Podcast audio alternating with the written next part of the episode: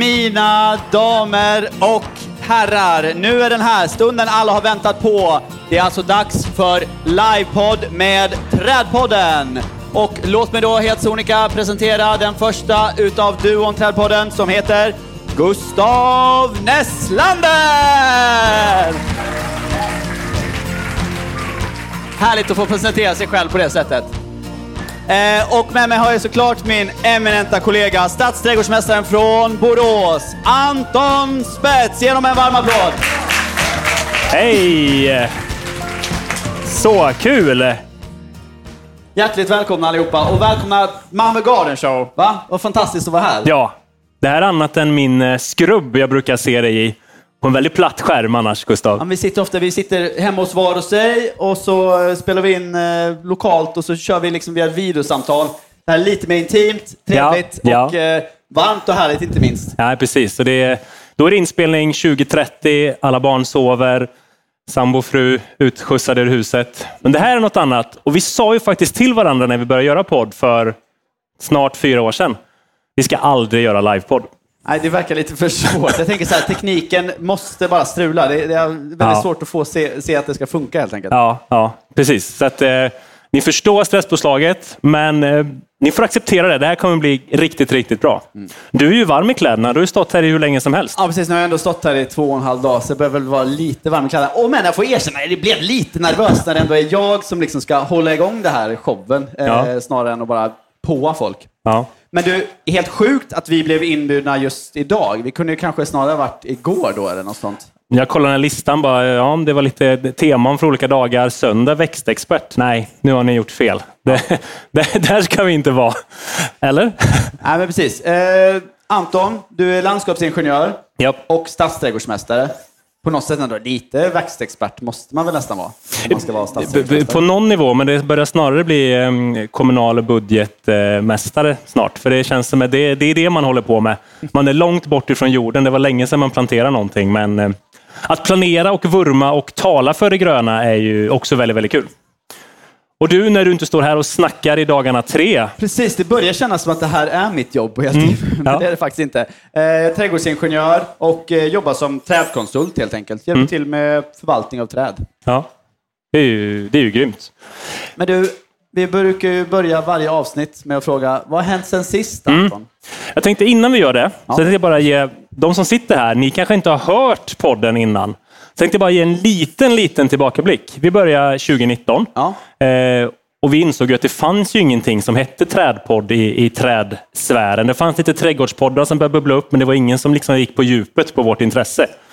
Vi började bolla lite. Du jobbar som plantskolist och det var egentligen så vi, vi träffades, för du krängde träd till mig.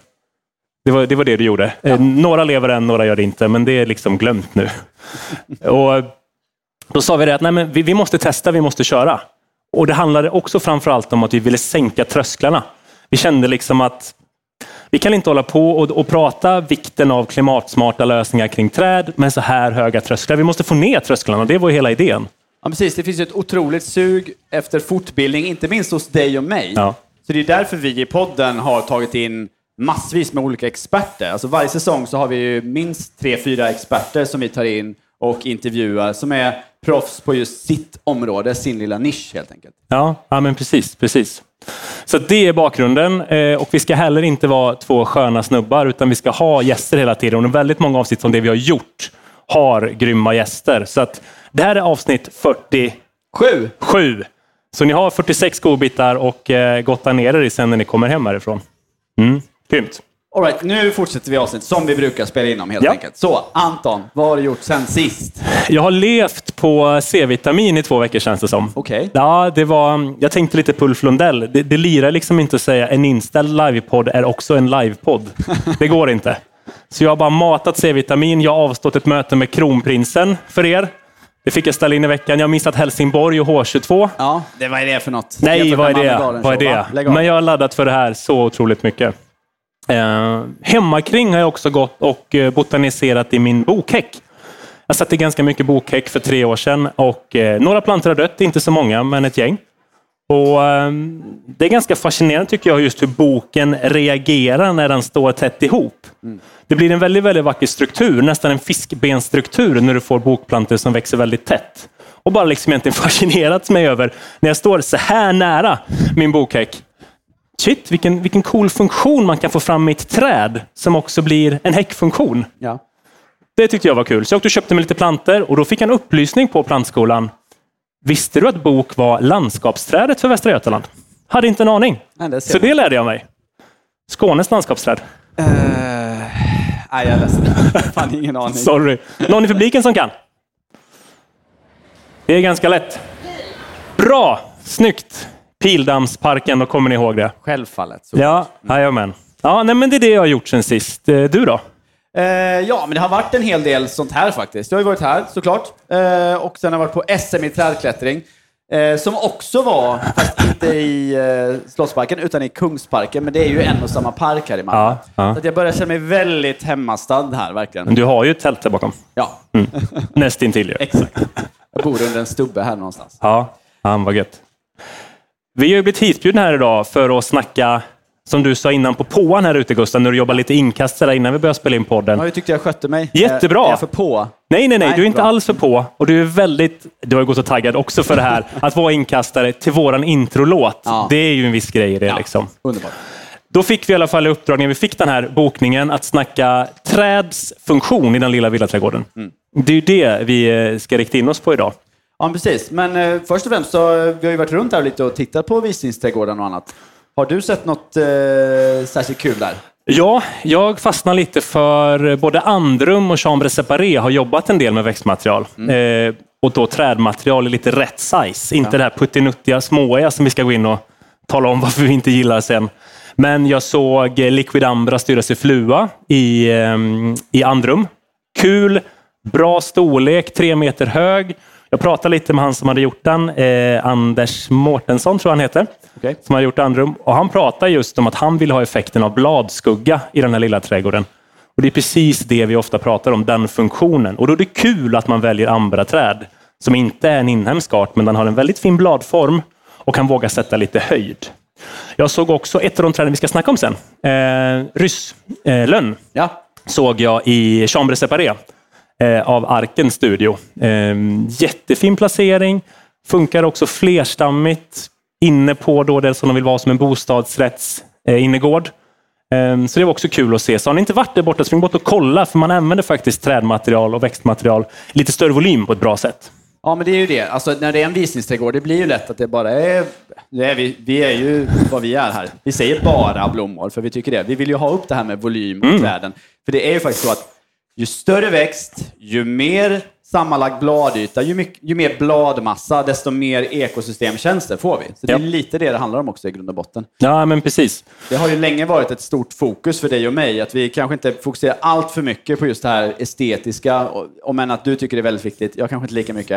Eh, men att det är mer fokus just på ekosystemtjänster och träd. Ja, absolut. absolut. Jag gick också lite bland tälten här ute och kikade. Eh, Då hittade jag faktiskt två eh, mindre träd, trädbuskar som vi hade på vår bubblalista som vi inte tog upp. Eh, Jag hittade en narrbuske och jag hittade Rönsumak Tiger Eyes igår. Jag tänkte gå och köpa narbusken och den var borta. Skrutt. Så att, Okej, eh, men den rönnsumaken Tiger Eyes då, den verkar ju finnas kvar. Varför Ja. ska man köpa just den sorten? Eh, Rönsumak i sig, återigen, jättetrevligt trevligt litet träd, flerstammigt. Tiger Icen, som är en namnsort, sätter inga rotskott. Så du, du får trädet där du planterar det. Sätter du en vanlig rönsumak så har du trädet hos grannen snart. Det vet Johan. Han har träd hos grannen. Han har bytt. Du har ingen rönsumak längre Johan. Nej. Så det är kul att Malmö Garden Shows besökare verkar ha koll även på det vegetativa och lignosmaterialet. Det är superkul ju. Ja, men verkligen. Trädpodden tackar vår sponsor Bara Mineraler. Ett företag som står med båda fötterna på jorden i både tanke och handling. Bara Mineraler utvecklar produkter som är sprungna ur mark och mylla för att skapa levande och jordnära stadsrum. Besök baramineraler.se och inspireras av projekt byggda på goda grunder. Tack Bara Mineraler. Utan ert stöd hade vi inte kunnat göra Trädpodden.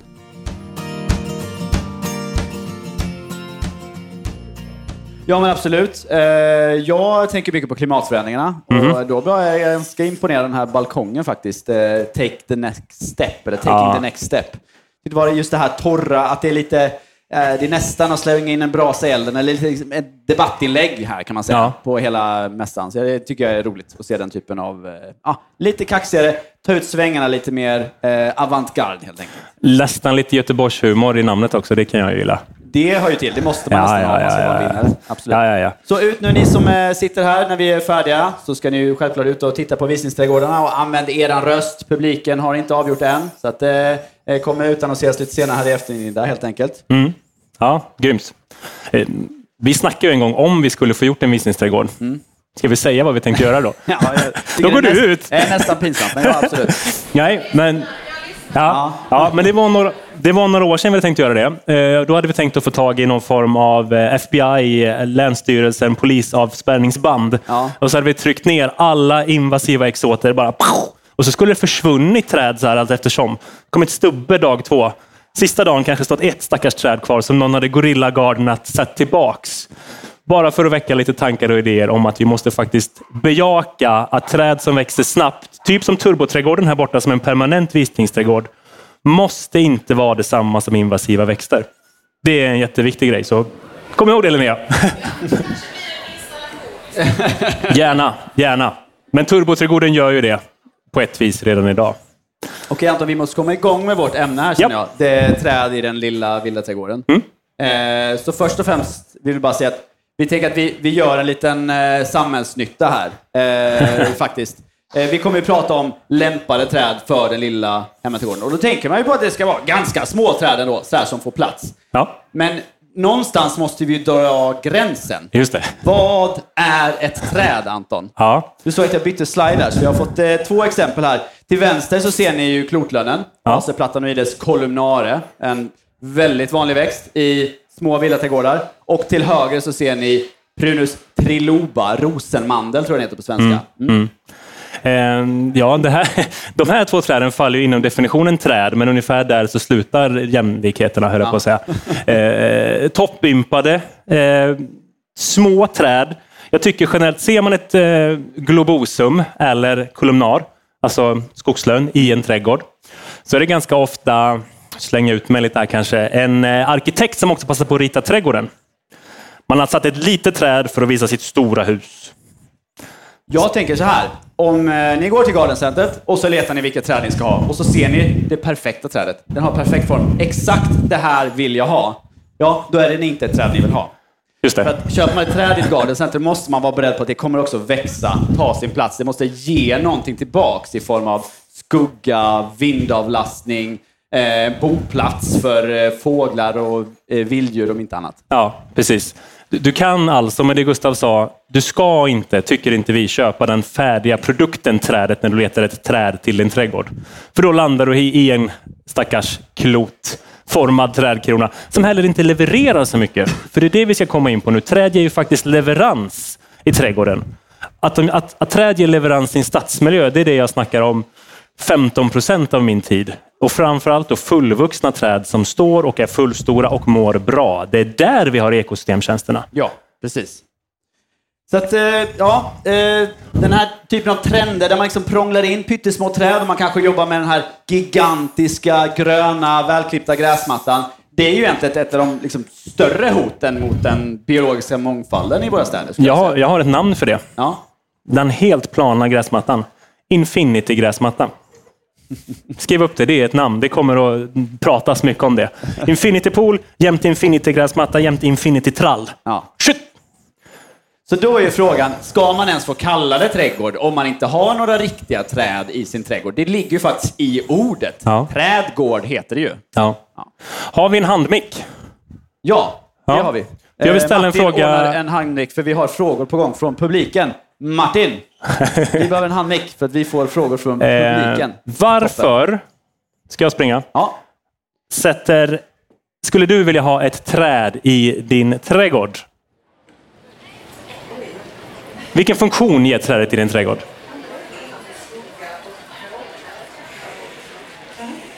Upprepa en gång till. Ja. Ja. Mm. Super, tack. Skugga, boplats för fåglar, vackra blad och eh, frukt inte minst. Mycket bra, absolut. Du som Någon hade koll på svara? pilen. Ja, jag har ju en trädgård, eh, en innergård.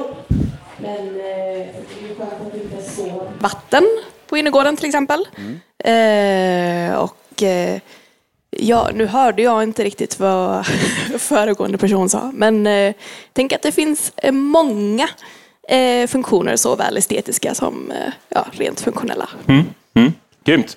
Vilken påläst publik vi har, Gustav. Ja, ja, men verkligen. Men det är just det. Eh, Det finns ju många olika skäl att ha träd i trädgården såklart. Det är ju dels att kanske fånga upp en viss skala som man vill förmedla med sin trädgård. Kanske inte få huset att kännas jättestort i förhållande till den här pyttelilla trädgården. Utan att liksom jämna upp det på något eh, bra sätt helt enkelt. Vi kan ju skapa rum, rumslighet med hjälp av träd. Både med hjälp av häckar men även liksom träden som kan rama in trädgården inte minst. Är det något du jobbar med mycket?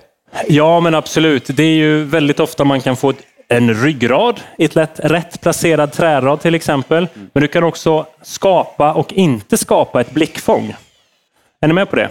När du kliver in i en trädgård eller i en park för den sakens skull, då finns det medvetet placerade träd som har en viss leverans för att du ska titta på dem. Det finns också medvetet placerade träd som inte har en leverans för att de skymmer någonting annat.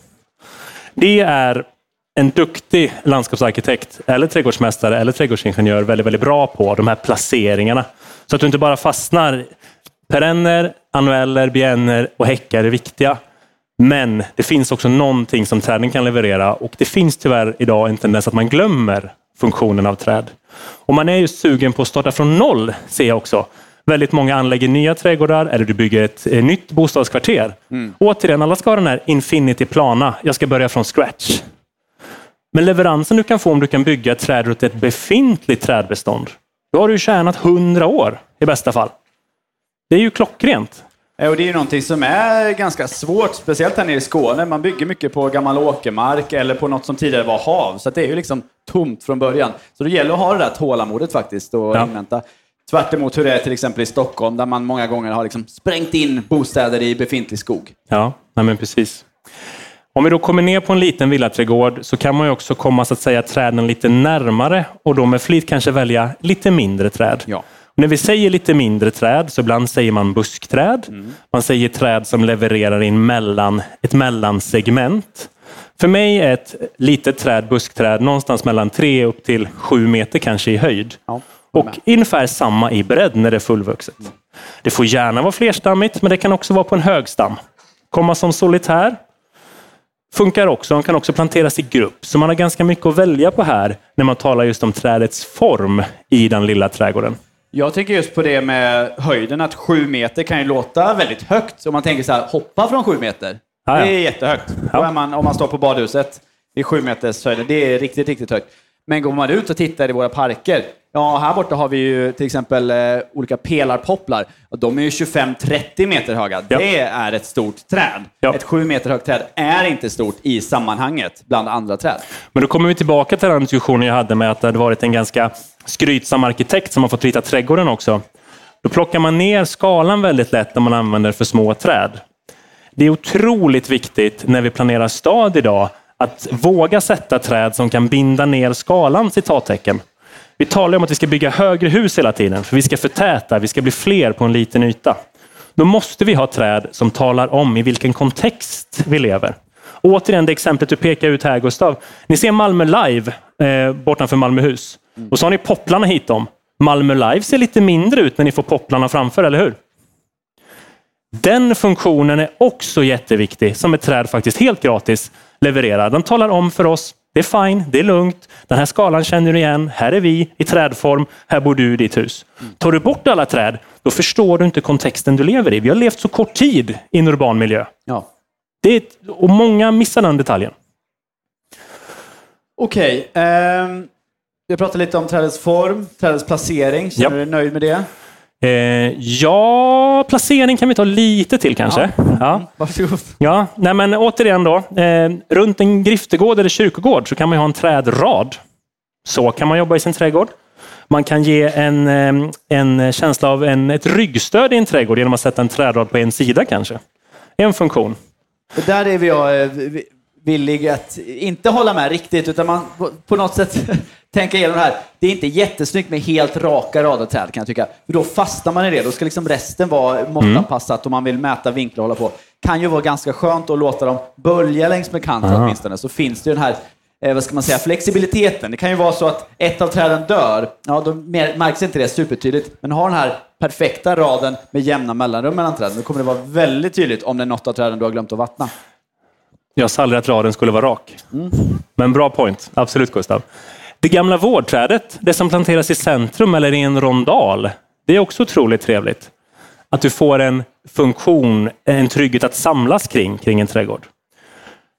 En jättespännande placering som också syns borta i de här eh, visningsträdgårdarna. Trädmaterial i perenna planteringar. Superkul! För då får du på ett vis ett färdigplanterat så att säga, system från början. Det är ju väldigt få platser i världen där perenner bara växer tjopp, som stora fält. Det finns Det är absolut. prärien. Det är prärien. Men det finns ju väldigt ofta, de vanligaste vegetationssystemen, då har du ett fältskikt, ett mellanskikt och ett krontak. Det är ju de ytorna, platserna man ska försöka återskapa hemma. Och det du får, där du får träd i. störst liksom, variation och Ja. prunkighet, eller vad man ska kalla det. Jajamän. Alltså jag älskar att anlägga eh, perennaplanteringar hemma på det viset. In med något, någon liten buske eller något träd jag har köpt någonstans eller flyttat någonstans och så kör jag på med perenner under. Sen kanske jag fimpar trädet efter en stund. Men då händer alltså stund, så som fem år stund. Men då händer i alla fall någonting under tiden. Vi vill tacka vår sponsor Stångby Akademi. Stångby Akademi är ett grönt kompetenscenter som erbjuder kurser för dig som vill utvecklas i din yrkesroll. Du kanske vill bättra på din växtkännedom eller lära dig mer om beskärning och trädplantering. Gå in på stångbyakademi.nu för att ta del av deras ständigt uppdaterade utbud av kurser. Stångby Akademi hjälper dig till rätt kompetens för ditt projekt enligt mottot Tillsammans bygger vi framtidens gröna nätverk. Den placeringen som du gillar Gustav, det är ju träd över trädäck. Ja, men precis. Vi har ju de här trädägg. Jag förstår varför man anlägger trädägg. Jag kan förstå det. Sen att de prompt måste växa med en meter per år, det har jag lite svårt att förstå. Men jag förstår det här, man vill ha sin grill på ett ställe, det är bekvämt och liksom skönt. Ja. Men det här nakna trädäcket med ingenting ovanför slutar oftast med att man får sätta upp en sån här skuggsegel. Ja. Och hur sexigt är ett skuggsegel egentligen? Nej. Tänk er istället den här skira grönskan, jag har kvällssolen, lyser igenom lite lätt sådär. Eh, och vi får det här ljusspelet på marken. Eh, Ja. Din sambo kanske sitter där och sippar på Fru. ett glas... eh, Din fru kanske sitter där och sippar på ett glas sangria Ja. under eh, trädkronan. Det här, nu börjar det bli Ja, romantiskt ja. plötsligt. Man kanske hör prasslet av bladen som svajar lite där ovanför grillen. Nu, nu är det härligt. Ja, ja. Jag var ju jättestolt för dig när jag sa att nu har jag planterat ett Tokyo-körsbär perfekt. Ja. Det är helt perfekt. Varför är det perfekt? Jo, för det silar kvällsljuset någonstans vid halv nio när man har käkat, sitter på trallen och får ändå, inte solen direkt på dig, men du får det lilla siliga ljuset. Klockrent. Så tänk just på placering och när trädet är fullväxt och ge en, eh, ge en leverans då. Ha lite tålamod helt enkelt. Nu är jag nöjd. Ja, okej. Så, vi har lovat att vi ska prata om några eh, lite mindre, men samtidigt klimatsmarta träd för den lilla villaträdgården. Så vad är ett klimatsmart träd då?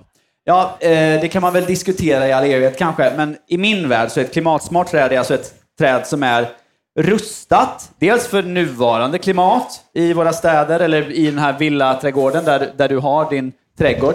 Eh, och även är det lite rustat för framtida klimat. Det vill säga träd som kanske inte behöver så mycket konst konstandning. Något Just som man det. inte behöver stoppa in i en kuvös och hålla på med och, och vattna titt som tätt och känna efter om pH är helt rätt. Utan lite mer robusta träd som, när de väl har etablerat sig, eh, klarar sig bra och som dessutom ska klara av ett klimat om 100 år där vi kanske har det två grader varmare här i medeltemperatur. Ja. Eh, och det är ganska stor skillnad.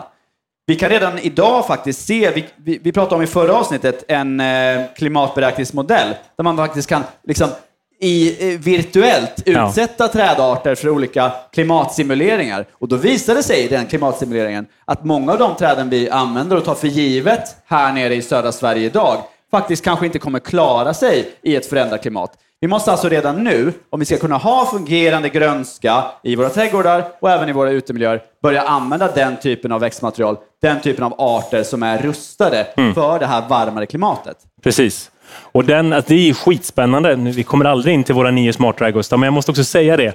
Att köra träd i en klimatmodell och titta dels då som, som Simon gjorde i förra avsnittet och gudaträd. Vad händer om vi får en klimatförändring på kanske två grader?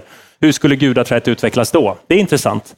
Det som är intressant åt andra hållet är, vi får en klimatförändring på två grader. Vad händer då med våran björk? Vad händer då med våran gran? Vad händer med våran fur? Vad har vi då kvar? Mm. Vi måste börja förbereda oss för det, för vi har så långa ledtider när vi planterar träd i offentlig miljö. Vi litar på att de valen vi gör idag, de ska pika i leverans om 70 år. Då är det väldigt tråkigt att ha valt fel träd i 70 år, visar det sig sen. Klimatmodeller är vi helt säkra på att det kommer komma. Eh, och kanske också kommer komma som ett krav, tror jag. Ja. När vi, framförallt då kanske hos kommun eller stor markägare, gör våra trädval. Då måste vi visa varför vi gjorde dem i en klimatanalys. Kan alltid hoppas i alla fall. Jag hoppas. Okej, eh, då kommer vi in på de här arterna. Vi har lyckats få in nio små träd som vi ska försöka repa av på exakt 20 minuter. Det är lugnt. Jag tror du vi klarar det? Ja, ja, ja. mm, vi får se helt enkelt. Eh, vi måste också hinna liksom, ta det lite lugnt, snacka upp de här. Vi, det är ju det vi ska göra. Vi ska ju snacka upp de här trädarterna nu. Så att ni ska känna, yes, det är det jag vill ha i min trädgård. För det här är ett klimatsmart träd, eller hur? Jag höll på att säga nåde den som vill ställa frågor. För då, då funkar det inte. Då, Det går en fråga, ett träd försvinner. Det går jättebra att ställa frågor. eh, så, som sagt. Eh, de här tog vi upp innan. Klotlönnen och eh, den här stackars toppympade rosenmandeln. Det är inte träd. De kommer inte leverera det ni vill. Det är en prydnad som ser ut som ett legoträd. Så då kan man ju lika gärna köpa sig ett plastträd eller något annat, kan jag tycka, om man ska ha det i trädgården. Ja, ja visst. Absolut. kanske. Ja, ja. Stackars du som sitter där ute nu och har en eh, rosenmandel, en Prunus tiruba hemma och känner så här, nej, vad ska jag göra? Så vi hoppar helt enkelt över till de här lite mer robusta träden och de som blir någonting. Alltså Mm. Ja. det här är, de blir någonting helt De enkelt. blir någonting, men de kommer fortfarande inte så att säga växa ur din lilla trädgård. Ja. Först ut, Rysslön, Acer tataricum. Eh, rackarns trevligt träd och som jag sa, den finns borta i Chambre Separé, eh, den trädgården som vann guld här på Malmö Garden Show Ja. 2022. Eh, alltid trevligt med lönn. Eh, Acer tataricum lirar zon 1 till zon 4. Jag har en själv i min egen trädgård. Nej, högre. Zon 7. Ja, ah, Fem, förlåt, sex, förlåt. jag. Ja. Eh, jag kan så bevittna att han lirar bra i zon 4. Det är Ja. inga som helst problem. Jag bor ganska taskigt zon 4 också dessutom. Eh, den har ju den goda leveransen också, att den får väldigt, väldigt vackra eh, fröställningar. Ja. De kommer ut i, i rött som hänger som små smycken i det trädet. Den har också väldigt vackra röda små skott som kommer ut. Ni tänker ett, ett vanligt skogslönsblad, det är ju ganska runt. Det här är ganska utdraget och liknar lite i bladformen faktiskt eh, ornäsbjörkens blad, fast inte alls lika djupflikiga. Köps med fördel eh, som flerstammigt. Många av de här träden vi kommer föreslå nu är just flerstammiga. Flerstammighetsformen har ju den goda funktionen att den blir ganska vasig så här från basen. Då har du yta för dina perenner under, eller buskar under. Det är det som är hela tanken. Ja. Klockrent. Nej, men som sagt, en ganska härdig rackare. Ja. Funkar långt upp i landet. Eh, och just nu så pågår det lite selektionsarbete för att hitta rätt frökällor, frökällor alltså de som har en proveniens som passar här eller där. Eh, I Sverige har vi frökälla Falun. Funkar väldigt högt upp i landet. Faktiskt, här nere i söder kan jag tycka att nja, den är lite överhärdig. Den blir lite gänglig, inte sådär supertät och fin. Eh, så det vi skulle behöva är ju en ny frökälla som är perfekt robustad för Skåne. Ja. Eh, jag har sett enstaka exemplar som är riktigt snygga här nere, så jag hoppas att man kan börja frösamla lite av dem och samla på sig nytt material helt enkelt. Ja. Kul. En sak vi ska säga om namnet också. Ace tataricum. Eh, Det latinska namnet tataricum kommer från tatarernas land, tillika då Krimhalvön. Alla känner till Krim nu, det gjorde man inte för fem år sedan. Nej. Men det är därifrån Ryssland kommer. Därav också då det svenska namnet. Så här finns det på ett vis en koppling Ja. eh, i det svenska namnet till det latinska som faktiskt är någorlunda korrekt. All right, nästa rackare på listan är dansklön. Acer Söchense Anne. Ja. Eh, Anne är namnsorten. Eh, och den här dansklönen är en sån här... ja, Jag bara fullkomligt älskar den, för den funkar i alla möjliga sammanhang. Jag har sett den på bjälklag där det är Som jätte, jättetunna jordar. Det är supertorrt, superutsatt och där trivs den bra.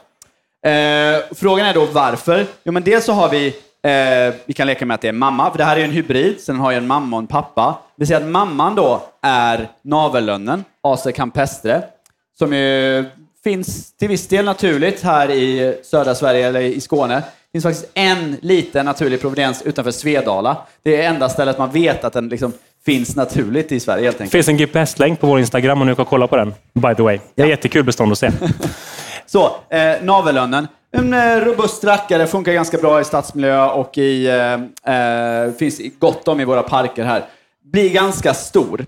Eh, och sen så har vi då eh, kombinerat den med en pappa som är den turkiska lönnen, AC Cappadocicum.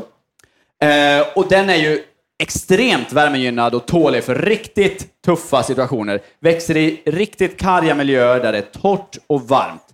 Så den här dansklönnen funkar, i, funkar utmärkt i många torra och varma situationer. Det vi alltså räknar med att det kommer komma mycket mer av framöver. Ja. Sen har den ju massvis med härliga estetiska kvaliteter också.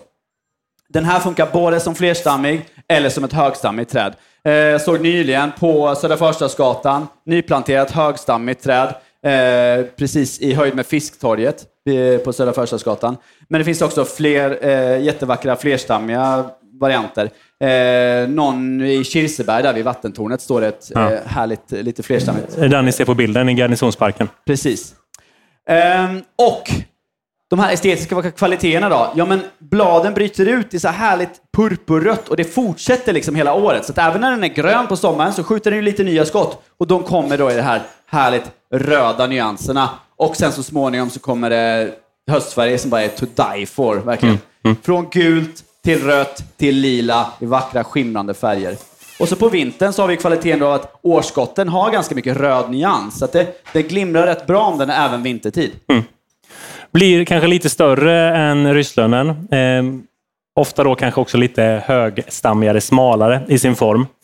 Eh, tänker att få de höstfärgerna framför den tegelbyggnaden i Garnisonsparken, Gamla vattentornet. Ja. Det är någon som har tänkt till där på lönnplaceringen. Riktigt, riktigt. Nu försöker vi slänga ut ett tips till er vart ni kan se de här träden i Malmö också. Så skriv upp det här och lyssna på avsnittet igen. Zon 2 är också på den. Ja, minst. Ja, minst. Sen har vi en riktig liten going. Det här är en favorit. Den är lite halvsvår uppe hos mig. Eh, gulved. Cladastris kentikvea. Vi har noterat zon 4. Jag tror att det kan bli tufft i zon 4. Jag håller på och testar hemma hos mig nu. Den har en ganska god dieback, alltså den drar tillbaka lite grann per år, men den kämpar så jag ligger kanske på några centimeter plus Ja. när det kommer till tillväxten. Det är alltid bra. Ja. Den har fått sitt svenska namn gulved från precis det det är. Gul ved när du fäller trädet. Mm. Den bleknar ut sen lite grann när det har fått torka. Men det är därför den har fått sitt svenska namn. Drar man av barken så är det alldeles knallgult. Det är Ja. så häftigt faktiskt. Ja. Nu ska man ju inte göra det på sitt träd, men om man nu ändå är där och beskär lite så kan man latcha Ja. lite med det här helt enkelt. Så att kambiumet som vanligt brukar vara vitt eh, till grönt. Här är det alltså gult verkligen. Det är väldigt, väldigt tydligt. Här är en kul grej. Bladform, eller vill du ta den? Ta det, varsågod. varsågod. Nej, men många av de här små träden, återigen det jag pratade om borta på visningsträdgårdarna, när vi väljer träd som ger en väldigt vacker bladskugga, den leveransen har vi här. Sett till dess bladform, sett till dess ganska glesa krona, återigen plymigheten, vasheten. När solen kommer igenom så får du nästan som ett kaleidoskop, lite samma funktion som du har hos ett eh, Gymnocladus dioicus, Kentucky-kaffeträdet. Samma leverans finns här. Jag tycker det, det bästa med gulveden, klassisk kentukea, är att det är det perfekta uteserverings eller trädäcksträdet faktiskt. För när vi har våren, när våren är här, när den precis kommer, då skiter alla svenskar i skugga ska jag säga. Då vill man bara sitta i solen och gärna vindstilla. Och så, för man vet, om jag sitter precis stilla nu, då kan jag sitta i t-shirt. Men rör mig lite, nej det blir kallt, så sitter man där. Precis. Då, då tolererar man liksom inte, då vill man inte ha någon vandrande skugga över det här trädäcket. Men sen så här års, nu Ja. börjar det bli lite väl varmt. Nu börjar man känna, oh, ah, nu hade jag gärna suttit i skuggan under ett träd. Nu slår de ut. Det är nu de slår ut. Det är nu de börjar leverera den här härligt skira grönskan, skira skuggan, som också ja, är behaglig att sitta under helt enkelt. Så perfekt över uteserveringar, perfekt över trädäcket. Och har du tur sen, vartannat, var tredje år i alla fall, så blommar de här rikligt i stora vita klasar. Eh, om det har varit en varm sommar hittills. Då kan du få en bra blomleverans också. Men tyvärr inte varje år, i alla fall inte i vårt klimat. Jag har nog 15 år mellan mina blomsterleveranser där den står hemma, tyvärr. Men det, jag vi provar. Får, vi får räsa på Anton. Ja, det får vi Hoppas göra. du är med. Så, nu kommer vi till Iran. Vi reser lite här runt jorden. Vi glömde att säga att eh, Kladastis Kentuckya, det har man nästan på namnet. Kentuckya, Kentucky, USA kommer ifrån. Så, nu är vi alltså på, eller vi är i Iran och tittar på papegojbusken, eller vad den heter på latin, Parotia persica. Och var kommer namnet papegoj ifrån, tror du Anton? En gissning är kanske höstfärger. Ja, precis. Som ni ser på bilden här, vi, fick vi inte säga, kommer du ihåg vi lovade? Vi ska inte prata om bilderna för att det här ska ju ut i etern sen, så de ser inte vad vi ser. Okej, eh, det som händer är alltså, när hösten kommer, så på ett otroligt vackert sätt så börjar de här bladen att skifta färg liksom nerifrån och upp. Så att först så blir bladtoppen gul och sen vandrar det uppåt. Och när det liksom pikar, när det är precis lagom mitt på, då har du en perfekt stjärtfjäder eller Ja. eh, fjäderdräkt från en ara, där det liksom går från rött, grönt, blått, lila till gult. Det är fantastiskt vackert. En drömkombo för mig är ju att använda papegojbusken ihop med ambraträdet. För ambraträdet har samma funktion, men den kör färgskalan på olika blad. Så kollar du på ett ambraträd så kan du ha ett orange, ett lila, ett grönt, ett gult, ett rött blad. Det heter sweet gumball på latin. Det fattar man när man ser det i höstfärg kan jag säga. Nu har vi en fråga i publiken. Det här gör mig jätteglad och lite stressad. Ja, lite stressad. Vi kör på. Det är klart vi ska ta emot frågor när vi kör live, eller hur? Eh, ja. Jag pratar rakt in i micken bara. ja, just det ja. Jo, ehm, eh, den här eh, papegojbusken, den kan man alltså beskåda ju vid eh, konsthallen eh, borta eh, vid eh, Magistratsparken. Jättebra tips allihopa. Den här kan vi alltså hitta vid Magistratsparken. Jag bara fyller i så att alla hör. Du hade också en fråga? Ja, eller jag ville inflika att min, min dendro, dendrologilärare sa att det var auktorn som hette Parrot i efternamn. Aha, så papegojen kommer inte från det egentligen. Nej, eh, jag tror att det var så i alla fall. Det låter ju väldigt spännande. Tusen tack. Vi Spännande. behöver namnet på din lärare sen. De här står i Stockholm, så de klarar sig åtminstone i Stockholms eh, centrala delar. Så att upp mot eh, zon 2 åtminstone skulle jag säga. Men ett väldigt värmegivande träd. Den gillar att ha det otroligt varmt, torrt. Eh, inte minst varmt om fötterna också. Då får vi en bra leverans. Trädpodden tackar vår sponsor Mareld Landskapsarkitekter. Nordens främsta landskapsarkitektkontor och förstahandsval för kunder med högsta ambition vad gäller gestaltad livsmiljö. Är du nyfiken på Marelds många olika tjänster och projekt? Gå in på www.mareldlandskap.se Tack Mareld Landskapsarkitekter. Utan ert stöd hade vi inte kunnat göra Trädpodden. Vi hoppar vidare till nästa träd på listan. Som heter på latin Pyrus nivalis. Ja, snöpäron på svenska. Ja, precis. Ehm, ett superhärligt träd, just för att när vi kollar på de här små villaträdgårdarna så fastnar vi ofta i... Eh, vi vill gärna ha de här mindre träden med lite silvriga bladverket som kanske liknar till viss del olivträd som vi ser här runt omkring oss som är utsatta här lite som prydnader runt om på Malmö Garden Show. Vi har ju silverpäronet inte minst, eh, silverbusken som vi också har varit inne på tidigare under de här dagarna på Malmö Garden Show. Eh, men vill man ha något som blir lite mer av ett träd, lite rejälare, Ja. då vill jag slå ett slag för snöpäronet. Pyrus nivalis. Och en cool leverans med det. Eh, höstfärgerna blir djupröda. Men på undersidan av bladet så har vi fortfarande den här härliga filten, alltså vita fjunet kvar. Den kontrasten är ju superfin. Verkligen. Och du, du intresserade det här trädet för mig bara för några dagar sedan Gustav. Och när jag läste på så fastnade jag vid den funktionen. Den känns kanon. Superhalt, vi har ingen aning om vilken zon det är här det är upp till. Jag chansar på zon 2, men ja, det är väl bara att prova helt enkelt. Ja, Eh, men som får sagt. Små gula frukter, eh, som kanske inte är de godaste, men samtidigt är det inte så mycket frukt heller, så det skräpar inte nämnvärt. Nej, men vill du bräcka grannens silverpäron? Snöpäron? Klart. Precis, då har du ett päron som är två, tre gånger så stort som det här lilla silverpäronet, rejälare blad, men samtidigt det här silverbladigheten som vi så mycket förknippar med att det är ett torktåligt träd, det är ett värmegynnat träd, Ja. i och med att det är små hår på bladverket som helt enkelt förhindrar avdunstning av vatten till exempel. Precis. Ja, det är ätbart. Det tillhör rosaceafamiljen. Det är ett, det är ett päron, men, Mm. eh, men det är kanske inte, som sagt, det är inte för päronens skull man odlar det, men det är ett härligt silvrigt träd. Och inte minst otroligt vacker vårblomning, som ju alla päronträd har. S- Sträv smak, säger litteraturen. Ja.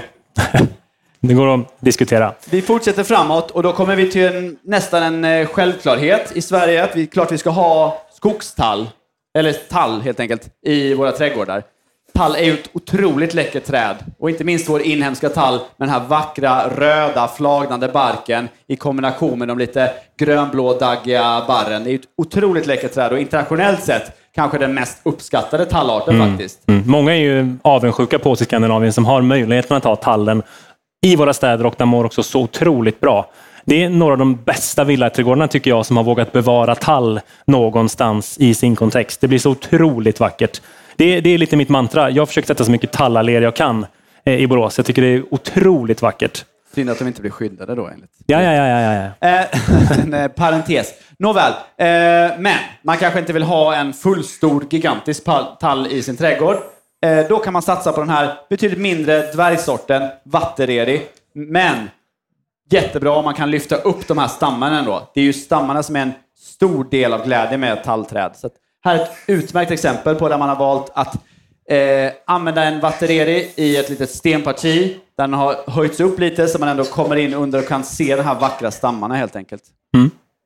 Grymt. Det var det faktiskt det enda barrträdet vi hade på listan. Ja, skämmes. Ja, skämmes. En, en kommentar kring det är också att klimatsmart träd utifrån att vi också har ett träd som fotosyntensiterar hela året om. Det är faktiskt det barrträden gör. Eh, också någonting vi ska tänka på en klimatsmart trädgård. Plus att barrträd tenderar att skapa bättre luft än, blad, eller en träd som tappar sina blad. För barren binder och renar luft året om, sett att de har en härtsig, vaxig yta. Så också ett argument till att använda mer barrträd. Vi måste ju ha någon liksom blom, pang, träd, eller hur? På Jajamän. listan. Jajamän. Så där måste, och speciellt eftersom vi är i Malmö, liksom Sveriges lyxigaste växtzon, så måste vi ju lyfta fram judasträdet som absolut borde användas mer. Jag var runt här lite innan och tittade och flera av de här eh, plantshopperna som ställer ut här på Malmö Garden Show säljer judasträd. Så att ut och köp med ett hem på en gång. För det här är något som växer inte superfort heller, så det är liksom dags att plantera den igår helst. Allra helst igår. Ja. Varför är det en sån kvalitet? Jo, men det är ett ganska unikt träd som eh, ja, skapar ganska mycket uppmärksamhet i och med att det blommar direkt på stammen, på veden. Alltså, Överallt liksom. Direkt på, på grenarna och på eh, stammen kommer blommorna. Inte liksom längst ut i skotten. Och den blommar då på barkvist på vintern, eh, eller på, förlåt, på våren. Lite sådär, ungefär lite samtidigt som bladutspringet. Men bladen hinner liksom inte förbi och täcka blomningen Nej. innan det är dags för dem att slå ut. Sen har den också den här härligt skira grönskan. Också lite hjärtformade trevliga blad. Så otroligt läckert träd. Ja. Skulle ju kunna gå att få uppstammat, men kanske snarare på Mallis än här i eh, Skåne. Så jag föredrar dem som, som flerstammiga, absolut. En Vår kul- tid börjar ta slut Anton. Ja, vi ska räsa vidare och eh, tror vi är på... Är det sista trädet? Ja, en kul trivia kring judasträdet Eh, att de faktiskt har fått sitt namn, om din lärare inte säger något annat nu. Eh, det var trädet som Judas hängdes i, Jesus förrädare. Därav har det fått namnet. Så i det här fallet då, återigen, så kanske faktiskt det svenska namnet stämmer ganska bra. Trivia. Okej, sista här på listan. Ni som bor i Malmö, ni känner igen det här trädet för det här laget. Det planteras nästan överallt, men det finns en väldigt god anledning. Det vi ska prata om nu är kinesträdet som är det perfekta uteserveringsplats-trädet. Det är det perfekta trädäcksträdet. Eh, och det mest klimatsmarta trädet skulle jag vilja säga. Varför då? Jo, okej. Vi vill ju ha estetiska kvaliteter. Vad vill vi ha? Jo, då vill vi ha en vårblomning, eller hur? Japp. Ja, det har den inte. Men, Jag tar ner fingret. ja, Ja. bladen slår ut här eh, någon gång i mitten, slutet av maj. I år var det ovanligt sent. Det här kom i slutet av maj. Vi har haft en kall vår.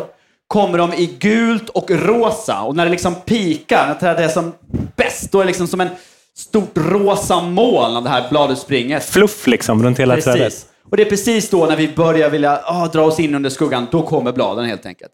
Sen, när är det dags för kräftskiva? När du brukar ha det? Ja, det äter inte kräftor. Okay.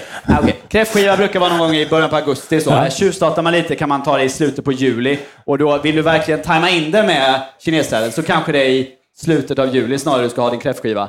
Och vad förknippar vi kräftskivor med? Jo, de här eldröda och gula eh, dekorationerna. Ja. Och precis samma färger bjuder det här kinesträdet på. Vi har alltså stora sjok av gula och röda blommor eh, som är alldeles fulla av pollinerande insekter. Så det är en riktig gynnare på det sättet också. Sen kommer hösten, bjuder på hyfsade höstfärger. Absolut, härligt eh, stor variation av höstfärgerna i det här trädet. Ja. Och sen på vintern då så hänger frukterna kvar i form av små japanska lyktor Ja. som liksom skallrar genom hela vintern. Ett underbart vackert träd som dessutom då är fantastiskt värmegynnat och supertåligt när det väl är etablerat. Härligt åtminstone upp till zon 3. Just den kvaliteten, att du får en, en silhuett i din trädgård under vintern som har en frukt kvar. Eh, Det är faktiskt inte speciellt många träd som kan leverera det. Så att det är verkligen värt att notera. Och det växer ju naturligt på en bergslänt. För att få max sol, max värme. Så ska du sätta det här så kan du sätta det där nästan inget annat träd här nere i Malmö överlever. Där det är riktigt varmt och jäkligt och soligt. Där kommer du få leverans av kinesträdet. Det är så Malmö stad har använt dem också. Exakt. Där de har satt dem. Nu Anton, nu ska jag byta roll för Ja. att jag är också konferencier för det här stället. Och då gäller det att hålla tiderna. Vi, Ja. Det vore ju riktigt fult om jag lät min egen programpunkt gå lite över tiden. Så det är faktiskt dags att eh, ge åtminstone dig en Mm. stor varm applåd. Tack! Ja, bra! Och sen är det dags att ge dig en stor varm applåd, Gustav. Åh, tackar, tackar, tackar. Och vi har ingen giveaway, men nu gör jag smygreklam för Borås. Åh nej. Här, Borås stads blomsterprogram kan ni få av mig. Det finns här framme. Fyra grymma teman. Tack snälla för att vi fick komma hit. Även om det gick lite fort mot slutet så var det superkul. Och det här var ju de tre dagarnas bästa applåd. Ja, Tack snälla! stort tack. Ha det bra!